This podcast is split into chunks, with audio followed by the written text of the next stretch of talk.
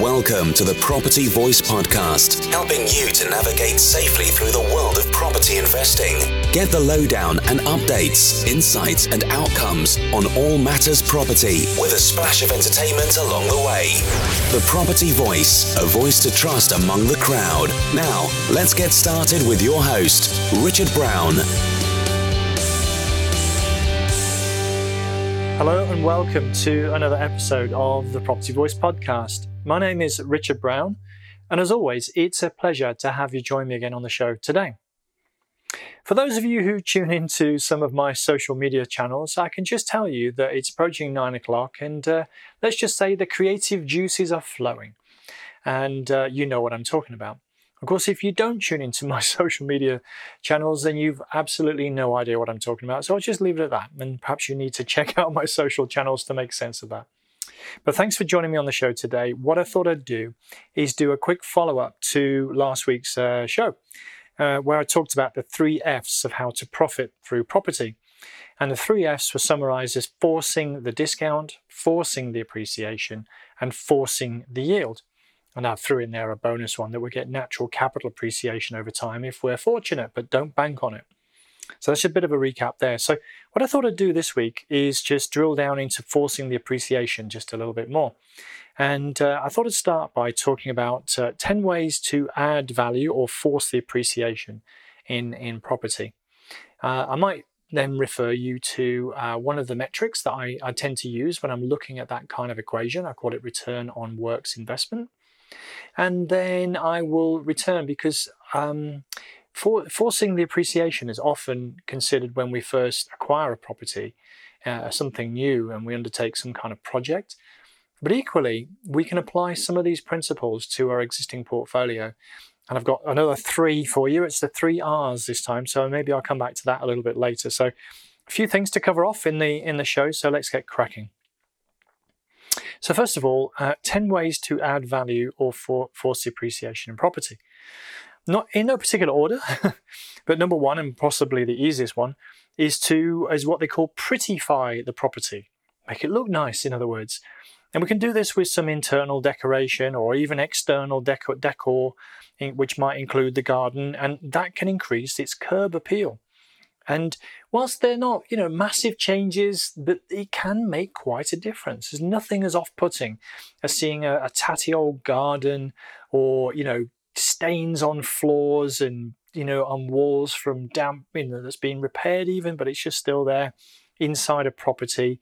Um, even just clutter can actually make a difference and can, you know, it's beauty's in the in the eye of the beholder, as it were. So you can walk into a property. Um, hopefully what we're talking about here is getting the valuer if we're refinancing, or getting a, a purchaser if we're selling that property, to just be able to e- easily visualize what it would be like for them to live there. Hopefully there'll be le- little work to do, so they'll pay that premium. And um, it's funny actually, because just uh, just recently I've, I've agreed to sell a property I bought. Um, it was one of the first properties I actually bought um, a few years ago now, about ten years ago. And I prettified the property. So I bought this property, I just decorated it, including a few feature walls and things like that. Didn't really do anything else, didn't do any major up, upgrades or updating. Um, it was a fairly new build house when I bought it. And uh, one of the reasons I was able to get it actually forcing the discount was because it was a new build, but it didn't have any sort of an H B C certificate. And uh, usually that means that, you know, you couldn't sell that property to someone else within the first ten years unless you've got some sort of new build warranty that you can offer with the property. And that was the case with this one. So I, I managed to uh, practice with the first F, which is forcing the discount. And as far as the second F is concerned, um, I, I did a, uh, a cosmetic, you know, update, you know, literally painting and decorating the property. I think there was maybe one or two floors that needed to be uh, just updated. But I spent about four and a half thousand pounds on prettifying the property. It's a four-bedroom detached house, so four and a half thousand is a drop in the ocean, really, on a property of that kind of nature and size. And um, I think the figures from memory, I, I paid about one hundred and forty-two thousand. And I got it revalued just a few months later for one hundred ninety-five thousand dollars. So um, I think there was, to be fair, a, a combination of some discount going in because of the lack of a new build warranty, and equally the um, you know cosmetic refresh or the prettifying of the property combined managed to increase the value quite significantly in that particular case. So did quite well. And in fact, I've uh, agreed to sell that property more recently. And I'll come back to that, because the reason I agreed to sell it, or decided to sell it in the first place, is that I, um, the, the yield relative to the capital growth was out of kilter. And I thought it was a good time to cash in. Um, equally, the property is outside of my normal area. So I always look at these things and I decide, is it is it a good opportunity perhaps to, um, if the value has gone up significantly, maybe to cash out, uh, realise the profit before it gets too out of whack, if as it were, in terms of capital gains tax and things like that. So that's what I did. So that's the first one, prettify the property. The next one, number two, is um, I've just catchily titled Kitchens and Bathrooms, excuse me, Kitchens and Bathrooms Sell Houses. And um, really, you know, remodeling or replacing a kitchen can actually have one of the one of the best, you know, uh, returns on investment in the fastest time. Now, it's not the best way to add value to a property, but it's one of the quickest ways to add value to a property.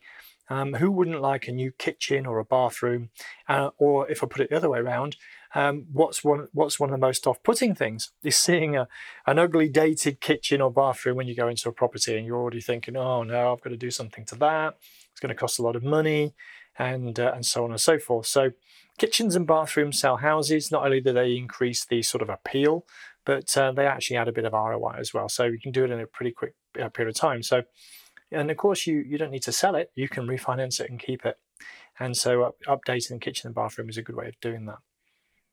The next one, number three, is um, what I call increase the usable living floor or, or floor space. And here what I'm talking about is, um, is extending or converting to add value to a property.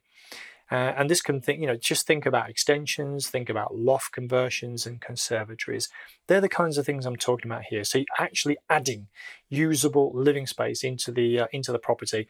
Some of it, of course, is within the footprint, such as the loft conversion, but an extension or a conservatory is adding to the footprint of the building as well. And what, what I suggest you do is, if you're looking in your target investment area, is have a look at the houses that have got extensions and conservatories and loft exp- extensions, and do a comparison of those types of properties against the, the ones that don't. And then you'll you'll understand what the value add potential is.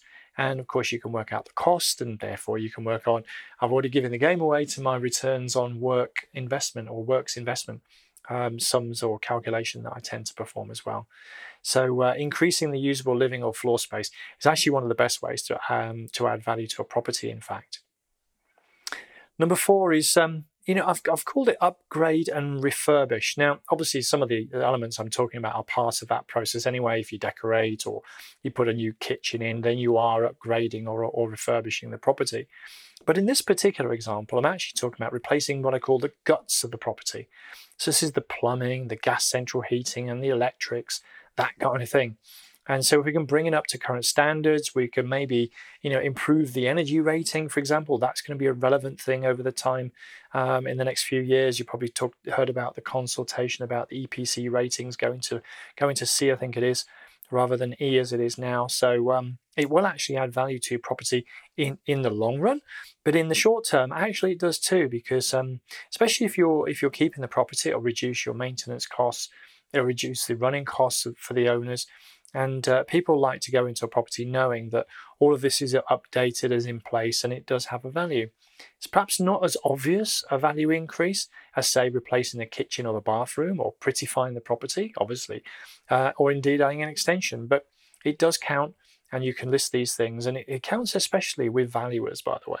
So um, valuers, you know, not so turned on with painting a wall, but uh, they are with uh, perhaps you know, replacing the gas central heating, for example. They can they can see a real value add in that respect. So I think it works particularly well if you're trying to get a value uplift on refurbishment projects. Um, of course, it can work on on flips as well, but mm, perhaps sometimes you don't necessarily need to do all of this on a flip. So I think it works best actually with a refurbishment project. The next one, number five, is uh, what I call remodel and reconfigure. And this is uh, unlike increasing the uh, ex- uh, the living space by adding an extension, which was a third item. In this case, what I'm doing is using the existing footprint in, in, a, in a cleverer way. And so, for example, um, you might have seen maybe sometimes you've gone up into a into a property and you've looked at You know, it's a three-bedroom property, according to the details, and you kind of looked at bedroom two and bedroom three and thought, well, they're, they're pretty average or even small-sized bedrooms. It doesn't kind of make sense. And one of the clues to what I'm about to say is where the windows are often positioned. And, and often if you've got a large bedroom, some people put a partition wall in and split it into two bedrooms, uh, but it might be a, a, you know, a small double and a single at best. Um, and, and all they're really doing is just creating an extra bedroom. And but believe you me, um, sometimes with residential property, it's not the actual floor space that uh, adds value. It's the, sometimes the number of bedrooms. So um, a bit like I was talking earlier, looking at properties where they've got, uh, you know, you can look at where there's an extension or a loft conversion, for example, uh, compared to where it doesn't. In this case, if you look at maybe a three-bedroom versus a two-bedroom or four-bed versus a three-bed, and just see why by adding an extra bedroom, what what difference might it make? So there's there's other there's other elements of this. You know, you can convert the garage as well. Maybe you can add an ensuite to a bar uh, to excuse me to a bedroom. So uh, maybe you can relocate the bedroom um, upstairs if it's in an old terrace house on the on the on, you know bolted onto the rear, which you often see, of course. So uh, just remodeling and reconfigure could actually add value, but do your sums as always. This is an interesting one, number six. They call it retargeting the, the marketing of the property. And what I mean here is that you, you go and look for properties which are incorrectly marketed. They're being sold in the wrong place, in other words. So an example of this is if you um, if you go to an auction and you find a property that's done up, well, that's in the wrong place, really. Uh, a property that's already done up should really be sold on the open market, um, and a property that needs work is usually sold on the auction.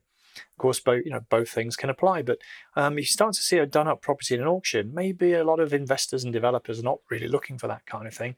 So it might be an opportunity to arbitrage, uh, buy it at the auction, and, and maybe sell it onto the open market instead. And there's a couple of other examples, like um, look for buy, uh, for sale by owner listings, uh, because there's perhaps less competition there. Um, if they're not listed on Rightmove, for example, they're not necessarily going to be, have the same number of eyeballs on them as they will on, on say, Rightmove or Zoopla or on the market. Um, look at maybe bulk, bulk buying, bulk sales. So uh, buy an existing portfolio or buy a block and then break it up. That's another way of doing it. And another one I thought was uh, really interesting is to kind of deliberately distress a property and then put it through an auction. So um, as I mentioned earlier, with uh, you know done up properties being found in auctions, well, you know investors and developers are usually looking for a wreck in an auction. So if you take a property that you know it's not too bad, you can distress it, uh, board up the windows and uh, strip it out, for example, and then put it in an auction. You might be surprised actually at the result you might get that way. So number six is retarget uh, the marketing of the property. Number seven is to um, look out for and then fix structural issues or problem issues with a property. So here what I'm talking about is things like subsidence, Japanese knotweed, uh, insect infestations and that kind of thing. In fact, I recently looked at a property that's um, got, in, in fact, the property itself doesn't have Japanese knotweed. It's uh, it neighbours on a, uh, a church and the grounds, and there's Japanese knotweed uh, that's been identified in the church grounds. And uh, there's a treatment plan that's underway. It takes five years to currently, you know, to get rid of it properly. Um, and, and that program is underway in the church grounds. And this property we were looking at is next door. So it's not even directly affected by the Japanese knotweed, but it has actually put people off because, you know, Japanese knotweed is pretty aggressive and it'll put off your average homeowner. It's actually not that difficult to deal with. You can put a program in place. Uh, and in this particular, you know, example, there isn't actually Japanese knotweed there. The only snag is you might not get a mortgage on it. So you do need to think about how you're going to finance the property um, in the intervening period. And of course, you've got things like subsidence, which you can correct with things like underpinning uh, and the infestations as well. So uh, fix structural and problem issues is number seven. Number eight is to change the use or indeed the valuation method. And we're, again, we're playing kind of arbitrage, but from a valuation point of view here. We're not buying and selling. We're just, you know, changing the way in which it's valued. So uh, an obvious example is changing it from, say, retail or commercial uh, property, where there's you know probably uh, already a number of these on the market now, and there's going to be increasingly so over the next uh, few months or so, uh, into residential. So res- often residential valuation on a, a cost per square foot basis is higher than, say, retail. Obviously, you need to find the right type of property in the right location to get that kind of uh, arbitrage play. But that's one example. Um, another example is converting it from, you know, what, what I would call bricks and mortar residential valuation. The valuers always hate me for saying that, but I think you and I both know what I'm talking about when I say the bricks and mortar value, and instead converting it into an investment value instead. So an investment valuation is basing it on its income stream instead of basing it on its bricks and mortar or its resale value on the on the on the residential market. And this is particularly useful in, in you know with with say H M Os or holiday lets, for example, which can be revalued in uh, in a different way based on its income stream. So that was number eight. Number nine is um, legal gains. So here, what I'm talking about is to apply some legal changes to add some value. I kind of touched on it last time out, but you could extend a lease, you can um, get a, a share of the freehold, you can even split title of a property, let's say into smaller units such as flats. They're all legal, you know, solutions, and sometimes you don't need to do much more than move paper around to be able to actually increase the value. I remember um, I bought a property a while ago, and uh, it had a, a, a short remaining lease term available. And, and I don't know if you do know, but the statutory process for extending the lease, uh, you're not allowed to apply to do that uh, under the statutory process until you've owned the property for two years. You can you can negotiate on a voluntary basis with the freeholder to extend it sooner, but of course, you know, the freeholder owns all um, holds all the cards rather. If uh, if you go in after, say, three months and say, I'd like to extend the, the lease on this short lease property, they can kind of they know that you you have to wait two years to go through the statutory process, so they can kind of ask for whatever they want, if you like, in terms of uh, extending the lease. So um, whereas with the statutory process, it needs to be you know pushed through in a relatively short period of time. It's typically about six months if uh, if there's not a cooperative freeholder, let's say. Um, um, so you can move in quicker now. One of the solutions is to ask the existing owner to start the lease extension process before you actually take legal ownership. And therefore, you can reduce the two-year statutory wait period. And uh, this is exactly what I did on one of my purchases uh, a little while ago. Um, and I asked the current owner if they would uh, start the, uh, the statutory process for lease extension.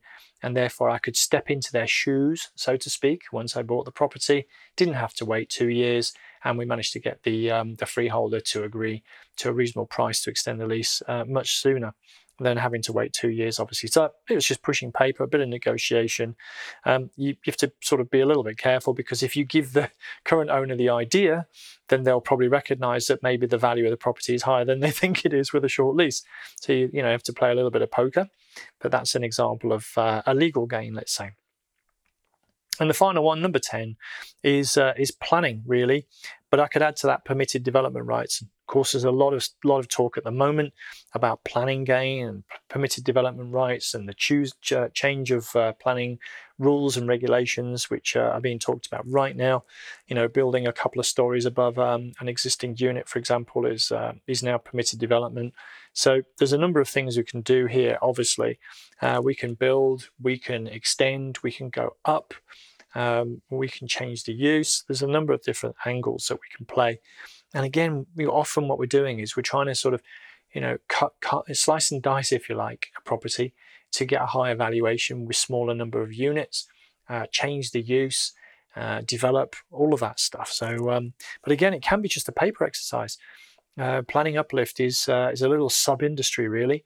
Finding a property where you can Uh, get planning uplift, and you don't even need to actually build it out and do the development. You can literally just sell it on with that increased value. So um, there we go. There's uh, there's the list of ten, and uh, I kind of made a little note to myself. And in fact, I might come back to this. Well, I will come back to this. I know I will. Uh, and that's always to have uh, this phrase in mind, which is, how can I add value? So whenever you're looking at a property, always ask, how can I add value? And there's two parts to this question. How can I add value now? And how could I potentially add value later? Now hold that thought, because I'm going to come back to that in a minute.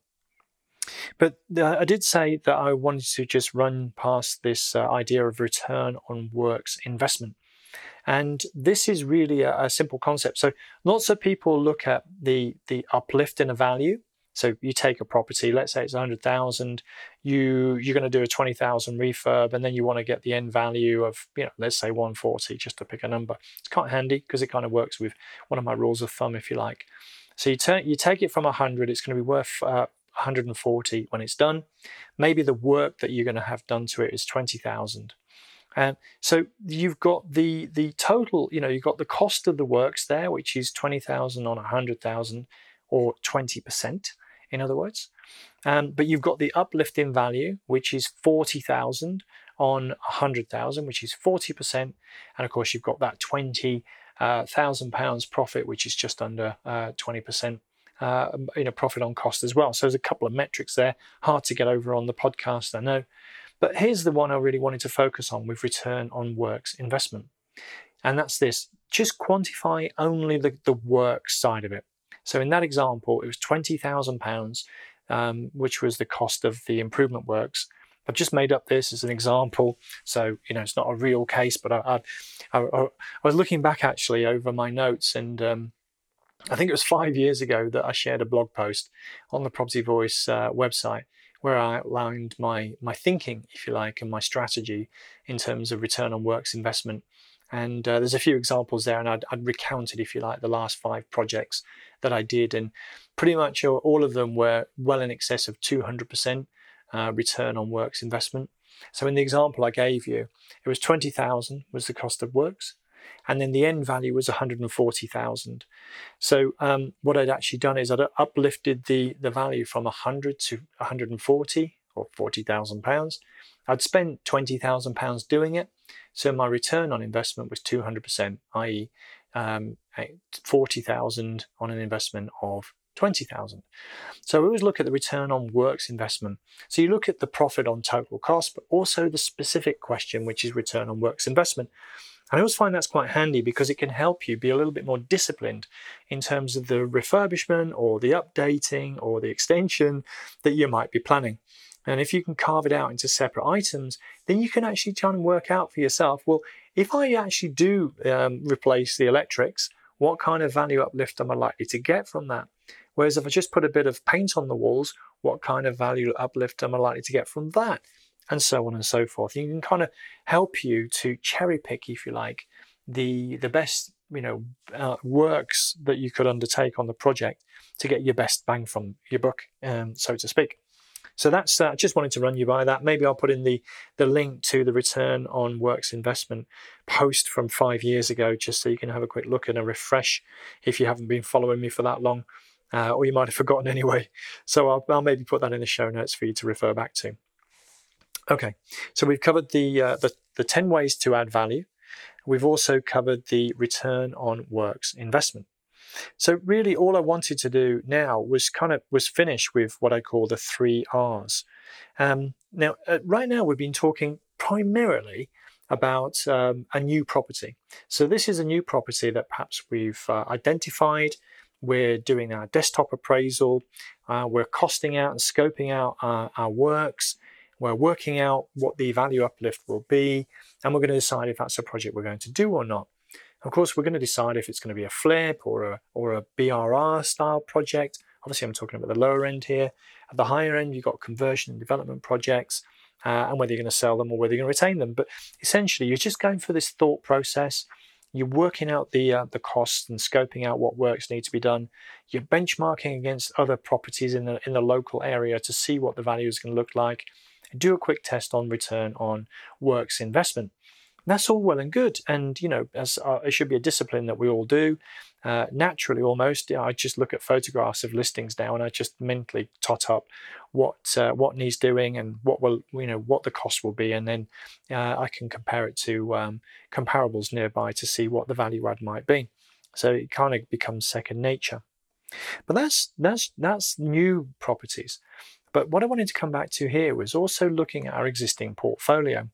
And I don't know about you, but um, with me, I, I look at my existing portfolio, my existing individual properties regularly. So at least once a year, which is tax return time. But equally, I look at my properties for other key events.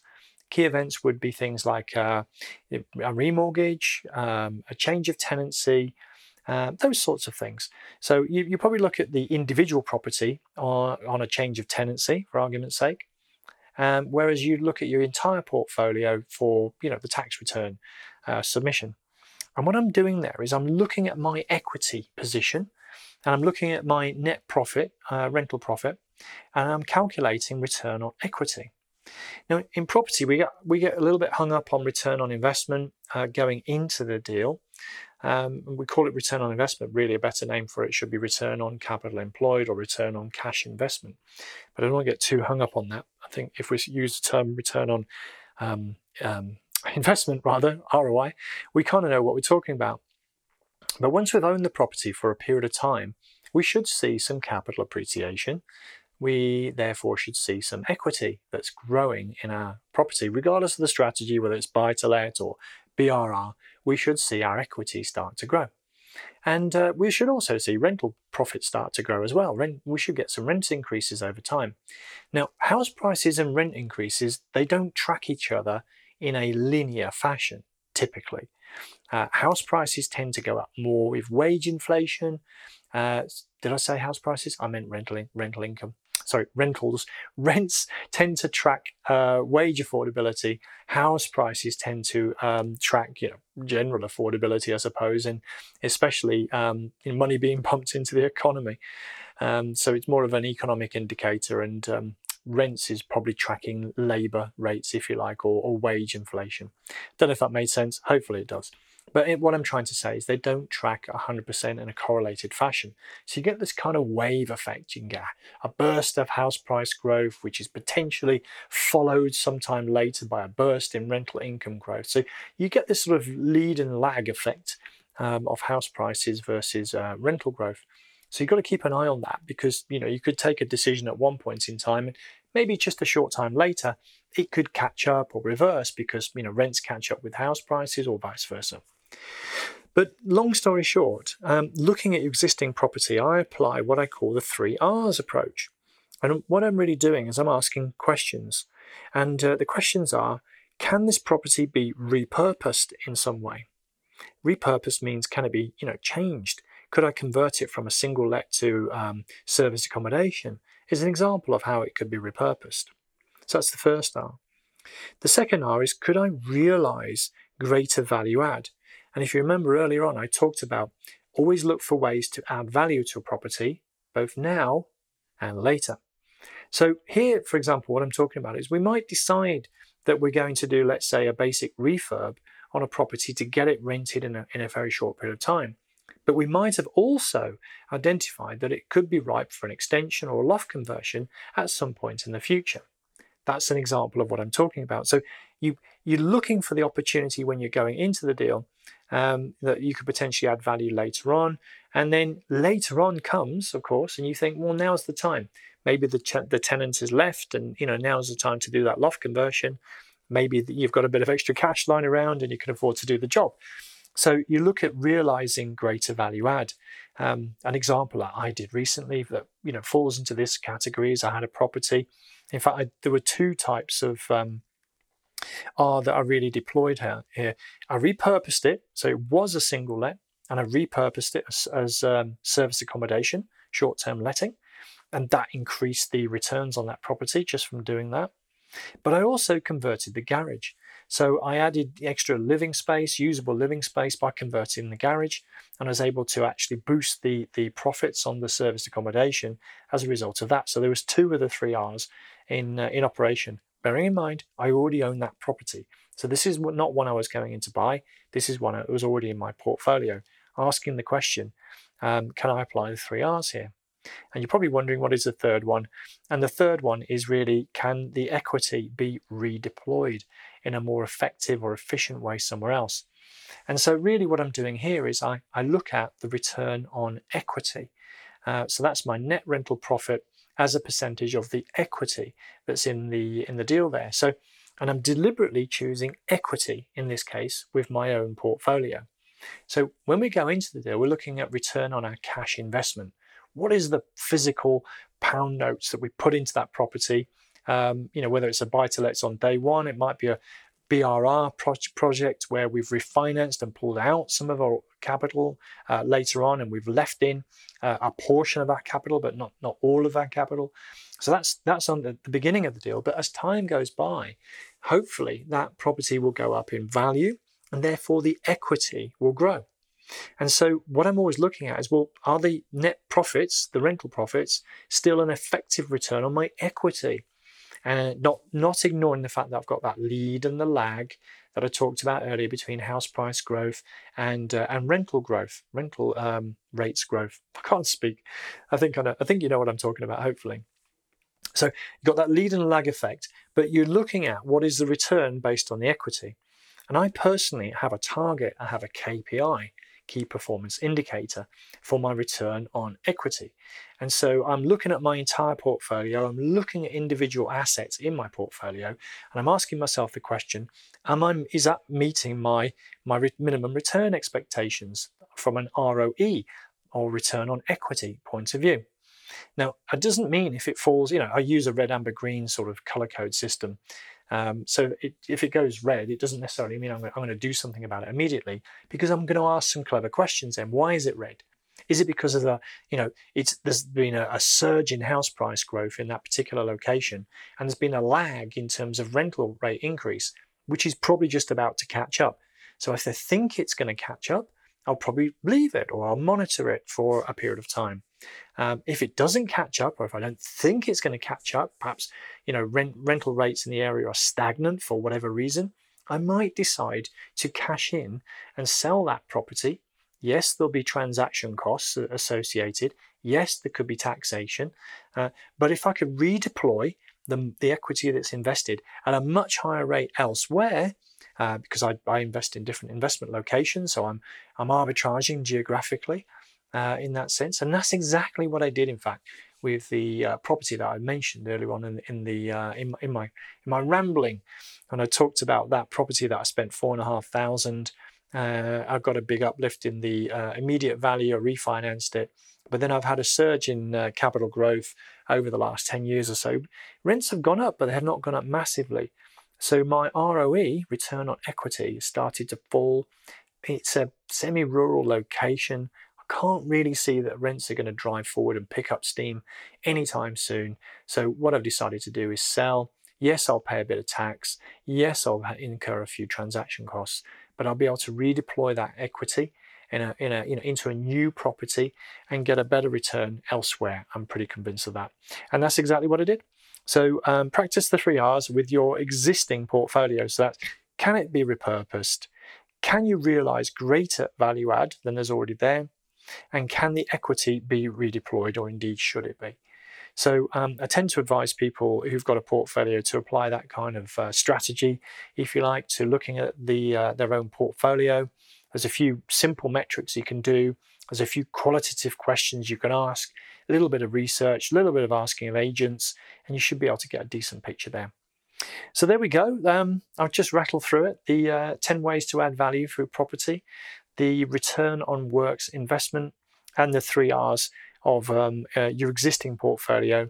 Can it be repurposed? Can you realize greater value? And can the equity be redeployed? So as always, the uh, show notes are going to be over at the website, the property voice dot net. And if you want to talk about anything from today's show at all, you know you can always reach me, podcast at the property voice dot net. I'd be delighted to hear from you. But in the meantime, I guess all that's left to say is thank you very much for listening once again this week. And until next time on the Property Voice podcast, it's ciao, ciao. Thank you for listening today. Now head over to the property voice dot net for more inspirational content and get updates through our mailing list. Join us next time on the Property Voice podcast. And if you enjoyed the show, please don't forget to rate us on iTunes.